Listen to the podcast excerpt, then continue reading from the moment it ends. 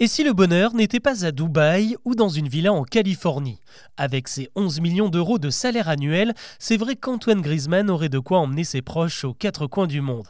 Et pourtant, c'est à Mâcon, en Saône-et-Loire, que le clan a choisi de rester et même d'investir massivement pour se créer un petit empire familial. Aujourd'hui, si vous vous baladez dans la ville bourguignonne, impossible de ne pas entendre le nom de Griezmann dans les conversations.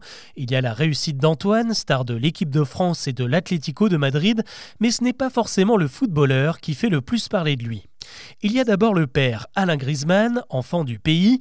C'est lui qui a lancé la carrière de son fils que les recruteurs jugeaient trop petit et trop chétif, et c'est grâce à sa persévérance qu'Antoine a fini par être repéré par la Real Sociedad, son premier club professionnel. Cette abnégation, c'est ce qui a poussé Alain Griezmann à se consacrer aujourd'hui à Mâcon, à vouloir la redynamiser.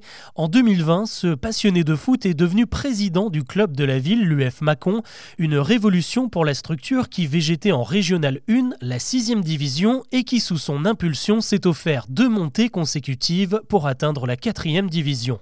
Grâce à lui, la ville rayonne sur le plan sportif et il ne compte pas s'arrêter là. En avril dernier, Alain Griezmann et sa femme ont racheté la brasserie de l'Hôtel de Ville, un resto incontournable du centre historique de Mâcon. À 10 minutes de là, en remontant les quais de Saône, vous pourrez pousser la porte du Matilda, avec son ambiance branchée et cosy. Ici, on mange bio, on boit du coca local, on achète des vinyles et on vient voir des concerts. Un concept imaginé par Maude, la sœur d'Antoine Griezmann. Enfin, le jeu des sept familles ne serait pas complet sans le petit frère du footballeur, Théo, son plus fidèle soutien. Ensemble, ils ont monté une équipe de sport électronique, lancé une marque de vêtements, investi dans les NFT et désormais, c'est sur Macon que Théo mise. Il se prépare à ouvrir un complexe dédié au speedsoft, une discipline sportive et un peu guerrière dérivée du paintball. Théo, qui a accompagné son frère partout dans le monde, le certifie. De tous les endroits de la planète, c'est à Mâcon qu'ils se sentent le mieux et la ville le leur rend bien.